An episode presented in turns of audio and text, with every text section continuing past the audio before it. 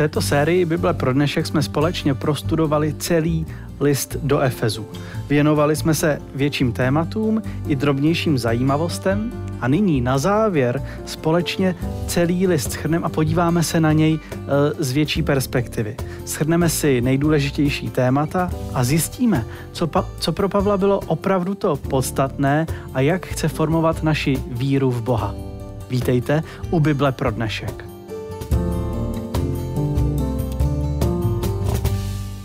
Celým listem do Efezu nás provázel host uh, novozákonník Oldřich Svoboda. Oldo, já tě ještě jednou naposledy vítám tady u nás ve studiu. Zdravím tě a děkuji, že tady můžu být. Na začátek přečtu první verše z první kapitoly listu do Efezu, jsou to verše 3 až 5. Pochválen buď Bůh a Otec našeho Pána Ježíše Krista, který nás v Kristu obdařil vším duchovním požehnáním nebeských darů. V něm nás již před stvořením světa vyvolil, abychom byli svatí a bez poskvrny před jeho tváří. Ve své lásce nás předem určil, abychom rozhodnutím jeho dobroty byli skrze Ježíše Krista přijati za syny. V té první kapitole když jsme ji společně studovali, jsme si povšimli, že nás Apoštol Pavel provázel důležitým tématem vděčnosti za to, co pro nás jako prověřící Bůh vykonal, jak nás k tomu předurčil. Odo, co pro tebe osobně bylo to nejdůležitější z první kapitoly listu Efeským? Tak určitě to, co měl na srdci Pavel, myslím, že bych neměl asi jít jiným směrem. Eh, když on mluví o tom, že eh, Bůh něco naplánoval, vyvolil nás k něčemu. Mm-hmm. Pro mě to ukazuje a celým dopisem se pak ponese ta myšlenka toho velkého božího plánu. Nebo možná řekli bychom toho božího snu, jeho velké touhy, kterou bych chtěla zrealizovat, která je pak tam pojmenována ještě později konkrétně v devátém a v desátém verši, že toužil po novém obnovení pokoje a smíření v celém vesmíru. V našich životech, ale i v tom nejširším kontextu. A k tomu dělá něco, co mě dodnes naplňuje údivem a úžasem. My už jsme to tam četli, verš 5. a 6. On nás vyvolil, abychom byli nejen přijati za syny, ale také chválili slávu jeho milosti. Co je strašně zajímavé pro mě vyjádření, pře eh, tím velkým božím plánem je, abychom my byli, jak někdy říkám, tou nejlepší reklamou mm-hmm. pro celý vesmír na boží milost. A on se pak k tomu vrací ještě několikrát v té kapitole, takže je to zásadní téma, protože ho pořád opakuje. Verš 12, že naše poslání je, abychom my, kteří jsme na Krista upnuli svou naději, se stali chválou jeho slávy. To je přímo poslání. Mm-hmm. Být pro celý vesmír dobrou reklamou. A 14. verš to znovu zopakuje, že máme závravek našeho dědictví na vykoupení těch, které si Bůh vydobil k chvále své slávy pořád stejná myšlenka. Bůh chce obnovit harmonické vztahy a my v tom máme hrát úžasnou roli. Být reklamou na to, co Bůh dokáže, jak se jednou ukáže. A potom jsme se přesunuli do druhé kapitoly listu Efeským. A kdybych měl vybrat jeden text z té druhé kapitoly, tak bych vybral asi tento, přečtu verše 8 až 10. Milostí tedy jste spaseni skrze víru. Spasení není z vás, je to boží dar. Není z vašich skutků, takže se nikdo nemůže chlubit. Jsme přece jeho dílo v Kristu Ježíši, stvoření k tomu, abychom konali dobré skutky, které nám Bůh připravil. Pavel v listu efeským opakovaně navazuje na tuhle boží záchranou operaci, eh, kterou představuje hnedka tady na začátku. Říká, díky Bohu, díky Ježíšovi máte naději. A to je vlastně klíčové nejenom pro apoštola Pavla, ale pro celé, celou Bibli, pro všechny biblické příběhy. To rozuzlení toho, co se na začátku zašmodrchalo, je konečně tady. Jakou roli to hraje specificky tedy v listu efeským? Určitě zásadní a to, co je důležité, že Pavel to dává do širšího kontextu.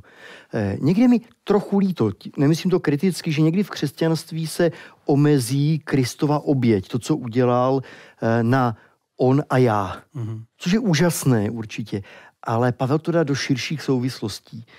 Že se neřeší jenom problém mezi mnou a Pánem Bohem, ale také širší kontext celé naší lidské rodiny, rozbitých vztahů navzájem, které Kristův kříž do nich něco přináší, něco uzdravuje. A jak jsem před chvílí říkal v první kapitole, to dá Pavel do toho nejširšího kontextu, že vnímá Ježíšovu oběť, jeho milost, to, co pro nás udělal, v kontextu celého vesmíru, který tím může něco pochopit, něčemu lépe porozumět. A proto ta druhá kapitola je přesně v této chvíli zařazená a strukturovaná, kde ukazuje, jak pán Bůh realizuje ten svůj obrovský plán toho sjednocení a usmíření. A do centra postaví Kristův kříž, který usmířuje, který boří ty zdi, které byly vystaveny, který ty, kteří by se nikdy v životě nepotkali, znovu dává dohromady, který napravuje jejich vztahy, protože jsou spojeni tím, že znovu důvěřují svému zachránci. A proto použije to slovo milost. Jako bych chtěl říct, tohle přirozeně by se nikdy nemohlo stát. Tohle musel pro nás udělat někdo jiný. A na tom stojí všechno, čím pak jsme. Po úvodních kapitolách, eh, které se věnovaly především tomu, co pro nás Bůh udělal, se apoštol Pavel obrací do budoucnosti. Ve třetí kapitole mluví o tajemství a o tom, co se pod tím tajemstvím skrývá. Ve verších 4 až 6, připomeneme si, píše toto. Z toho můžete vyčíst, že jsem porozuměl Kristovu tajemství, které v dřívějších pokoleních nebylo lidem známo, ale nyní je duchem zjeveno jeho svatým apoštolům a prorokům, že pohané jsou spolu dědicové, část společného těla a mají v Kristu Ježíši podíl na zaslíbeních Evangelia. Pavel tady v tom textu mluvil o tom, že boží záchrana lidstva má konkrétní dopady do budoucnosti. Jaké přesně dopady to hmm. jsou, Oldo? Ten posun je od toho, už mají určitě teď, tady a teď. Já mohu být zachráněn, můžu mít dnes jistotu, ale ten další dopad je, že roste spole, jeden z nich je, že roste společenství, jak on hmm. tady říká, něco do té doby nepředstavitelného. On přímo řekne, pohané, stejně jako židé, jsou součástí společenství a všechna ta biblická zaslíbení a starý zákon všechna zaslíbení směřuje nejenom k Mesiáši, ale právě k obnově toho, co všechno hřích pokazil. Eh, to všechno se teď může vztahovat na každého, kdo věří v Ježíše. Takže ta kapitola dává obrovský výhled do budoucnosti, mm-hmm. že i v tomhle světě, který stále je nedokonalý, mohou všichni žít v naději. Mít jistotu už dnes, vzhlížet k naději, která je pro celé lidstvo, ale i tady tu budoucí naději ještě rozšíří do toho vesmírného kontextu. Eh, ty jsi četl po verš 6. 7. ale ono to pak pokračuje dál a on to pak právě posune a taky se směrem do budoucnosti tím podle mě opomíjeným veršem desátým, kdy řekne, že tohle všechno Bůh udělal, protože chce, aby nebeským vládám a mocnostem bylo nyní skrze církev dáno poznat boží mnohotvarou moudrost. Jak chci říct, ještě jeden budoucí dopad je velmi důležitý. Aby mohlo v celém vesmíru zavládnout znovu e, ovzduší radosti, vzájemné důvěry a lásky. Musí být překonán rozkol, nedůvěra vůči Pánu Bohu, která ve vesmíru zavládla. A on řekne, Bůh se rozhodl použít společenství církve, pro které Kristus udělal něco nevýdaného, aby skrze tenhle zázrak proměny to svědectví ovlivnilo celý vesmír, aby jednoho dne všichni, které kdy Bůh stvořil v celém vesmíru, jak říká Pavel, padli na kolena a vyznali, je úžasný, dělá to správně, zasluhuje plnou důvěru. Mm-hmm. Tohle tajemství budoucího sjednocení je potom samozřejmě i tématem další, čtvrté kapitoly, mm. kde Pavel eh, píše ze začátku od eh, třetího verše eh, a usilovně hleďte zachovat jednotu ducha, spojení s vaskem pokoje. Jedno tělo a jeden duch. K jedné naději jste byli povoláni. Jeden je pán, jedna víra, jeden křest, jeden Bůh a Otec všech, který je nade všemi, skrze všechny působí a je ve všech. Ta eh, zpráva o, o boží záchraně neproměňuje jenom budoucnost, už mhm. teď proměňuje naše jednání. Pavel mluví o jednotě ducha, mluví o svazku pokoje, Co pro Pavla znamená tato jednota v rozmanitosti už teď, v tuhle chvíli hmm. mezi námi v církvi? Myslím, že to spojuje hodně s tou budoucností, protože jedna věc je mluvit o tom, že jednoho dne Bůh zrealizuje ten velký plán velkého sjednocení, vzájemné lásky, porozumění, pokoje, ale předpokládám, že pro většinu z nás i pro mě je to pořád tak ideální obraz, že si ho téměř neumíme představit. Mm-hmm. Jak by to mohlo vypadat ve vesmíru, kde není zlo, kde není nenávist, kde vládne vzájemná důvěra, láska a úcta? Zní to pěkně, ale my jsme tu nikdo z nás nikdy neviděli, že by takhle vesmír svět mohl vypadat. Pavel ukazuje, že Bůh ve své moudrosti se rozhodl vytvořit menší společenství, která už dnes mohou být jakousi předchutí a možná i na veřejnost jakýmsi obrazem toho, co Bůh dokáže. A tak on tam použije vlastně v těch kapitolách 4, 5, 6, ty jsou aplikační, eh, několik obrazů, kde se ten velký ideál, kterého bude dosaženo až jednou, může odzrcadlovat a odrážet už dnes. Jednota v rozmanitosti, která je Kristem propojena do krásných vztahů. A tak bude mluvit o tom, že církev takhle už může fungovat, kde se potkají lidé neuvěřitelně odlišní, s různou kulturou, s různou minulostí, dobří i špatní, vrahové, svatí, zloději, zločinci, jejich oběti vedle sebe v prostředí odpuštění, nového startu, nového začátku. Pak bude popisovat rodiny, manželské vztahy, děti, zaměstnavatele a jejich zaměstnanci. Všechny ty oblasti, kde už dnes může svět říct, wow, hmm. to přece není možné. To je zázrak, jak tohle se mohlo stát. Jo, to Bůh. Jako krásný předobraz toho, co jednoho dne bude realitou v celém vesmíru.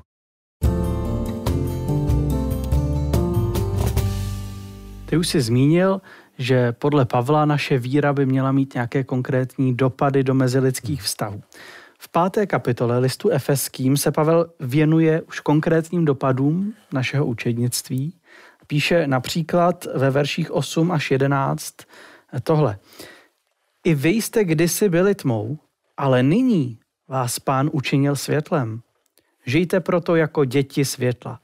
Ovocem světla je vždy dobrota, spravedlnost a pravda. Zkoumejte, co se líbí pánu. Nepodílejte se na neužitečných skutcích tmy. Naopak je nazývejte pravým jménem. Holdo, jak bychom podle Pavla tedy měli formovat svůj život, abychom žili jako děti světla hmm. a ne jako děti světa? Mě v tom textu oslovuje, že to není jenom výzva dělejte, snažte se. On tam použije tu zvláštní formulaci v osmém verši, vy jste sice žili ve tmě, ale pán vás učinil světlem. Mm-hmm. Jak bych chtěl říct, to už je realita, kterou pro vás udělal váš zachránce, že se dotknul vašich srdcí něco změnil ve vaší, dnes bychom si řekli, povaze. A chce to dál měnit, pokud mu to dovolíte. A já si domám, že pro Pavla tohle byl vždycky ten klíčový moment, dovolit Ježíši dobrovolně z svého rozhodnutí, aby v mém životě něco měnil, na co bych nestačil. Ona vlastně celá ta pátá kapitola začne tím, že věci budou fungovat ne tedy, když se zaměřím na svůj výkon, ale když se zaměřím na Ježíše se vším svou pozorností a úsilím. Ta kapitola začíná slovy jako milované děti, následujte božího příkladu a žijte v lásce tak, jako Kristus miloval nás. Takže říct, v centru pozornosti pořád zabývat se a vnímat, jaký je on k nám, jak on nás má rád. A já jsem přesvědčený, že to platí v každé oblasti života, v duchovní, když někdo v práci chce motivovat své zaměstnance, když jako rodič chci motivovat děti, že není tak efektivní, když budu říkat, musí dělat tohle, budu kontrolovat, vyžadovat, i když to je někdy důležité, ale spíše, když budu motivovat vlastním příkladem. Když ukážu, když on říká, když pochopíme, jak Kristus nás měl rád a stále má, když pochopíme, co pro nás udělal, jak vypadá jeho láska, já si domnívám, že tohle mě začne víc motivovat ke změně života, než jakýkoliv příkaz, jakékoliv nařízení. Mm-hmm. A v té úplně poslední kapitole, v šesté kapitole listu Efeským, nám Pavel vzkazuje, že se naše životy odehrávají v rámci jakéhosi duchovního boje. Věnovali jsme se tomu poslední dva díly. Pavel popisuje církev jako armádu, kterou vede Ježíš, která vzdoruje ďáblu.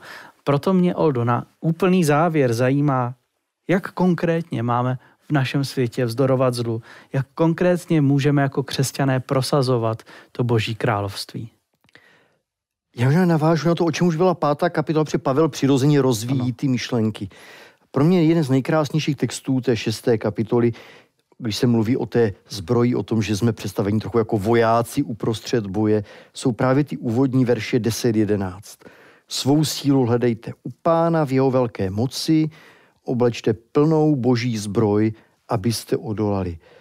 Já myslím, že tohle je to nejkonkrétnější. Já bych mohl sice popisovat konkrétní životní postoje, co dělat, aby mě zlo, hřích nestrhli. Ale čím více na to budu soustředit, abych to zvládnul. Bojím se, že tím častěji ten takzvaně lstivý nepřítel přijde s ničím, na co nejsem připravený a tam mě dostane. Pro mě to nejdůležitější poselství je svou sílu hledejte u pána. Mm-hmm. Je to obraz, o kterém jsme i v těch minulých dílech mluvili. Místo toho, abych se cítil jako ten, jehož povinností je porazit nepřítele. Jsem spíše ten, jehož povinností je držet se velkého vojevůdce, který bude vítězit. Od něho získávat sílu, na něho spoléhat. Pavel používá všechny tyhle výrazy i ta slovesa, která použije v těch dalších veršech. A tak od něj přijměte celou výzbroj. Jako by to nejdůležitější bylo pokorně někdy připustit, že sám na spoustu věcí, na své slabosti, na hřích, na pokušení nestačím. A naučit se něco, co je pro každého z nás asi někdy obtížné, přijmout vděčností dary. Mm-hmm. Přijmout to, co mi Bůh nabízí, že On je ochotný pro mě něco udělat, i když to může zdánlivě trošku, se, může se někdy možná trochu ponížený já, tak já to nezvládnu, já potřebuju ničí pomoc. Mě to neponižuje. Je to naopak možná vědomí vlastních možností a jistota, že někoho mám. A podle mě možná Pavel udělal nejpraktičtější konec, který jsme ani minulý týden vlastně nedočetli. Když jsme četli o té zbroji, přijměte tohle, dělejte tohle, tohle, tohle. A tam je ještě jeden verš, kterým to pokračuje. A domnívám se, že to je ta možná jediná aktivita, ta nejdůležitější. Protože po 17. verši a přijměte také přilbu spasení a meč ducha, Pavel dodá, a v každém čase se v duchu svatém modlete a bděte na modlitbách. A zdá se, že tohle je někdy jediná možnost, jak vzdorovat tomu zlu, být intenzivně spojený v tom přátelském, blízkém vztahu s Ježíšem. Hmm. Ono to zní možná velmi teoreticky. Řekněme tak, neměli bychom jako křesťané dělat něco praktického, bojovat proti tomu zlu na zemi. Pavel to má ale dobře srovnané. A vlastně logika všeho dopisu, včetně listu efeským, je jasná. On vždycky řekne, když tohle pochopíte, když tohle budete dělat, když se zaměříte na Ježíše, když mu dáte svou důvěru, když pochopíte, že on je ten vítěz, přirozeně, zcela přirozeně vás to povede k tomu, že nebudete už schopni žít stejně a nebudete schopni už ani mlčet ke zlu a budete přímo puzení k tomu dělat už konkrétní kroky, jak i lidem kolem vás ten život proměnit tak, aby něco z toho božího daru zakusili i oni. Odo, moc děkuji za to, že se s námi věnoval všem těm biblickým textům, které jsme prošli. Že jsi s námi studoval celý list do Efezu a já se budu těšit, že se zde zase potkáme u nějakého dalšího zajímavého tématu. A já moc děkuji za příležitost důkladně i pro mě proskoumat a najít znovu krásu Evangelia v tomto dopise.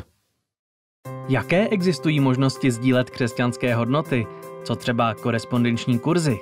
Středisko korespondenčních kurzů nabízí nově online kurzy, ale samozřejmě je možné stále studovat tradičně prostřednictvím pošty. Pomůžete nám s propagací kurzu Impulzy života?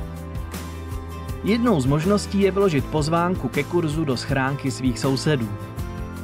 Samozřejmě můžete šířit celou naši nabídku kurzů i online. Odkaz na webové stránky poslat třeba e-mailem nebo sdílet na sociálních sítích. Děkujeme, že pomáháte sdílet Krista. Dopis do Efezu nám znovu připomněl, že Ježíšová oběť má dosah pro celý vesmír a že velmi intenzivně ovlivňuje i naše životy. Pavel nás chce vést k tomu, jak se můžeme stávat dospělými a zralými křesťany. Skrze Krista jsme prožili vzkříšení do nové skutečnosti a teď jsme vybízeni nasadit si nové brýle víry a přidat se na stranu dobra. Studium listu efeským sice končí, ale budeme se na vás těšit opět za týden. Tentokrát s novým hostem, s novým tématem, které je pro křesťany velmi důležité. Budeme totiž probírat boží povolání pro každého jednoho věřícího. Jak se s druhými sdílet o víře, o evangeliu, o lásce, kterou k nám Bůh má.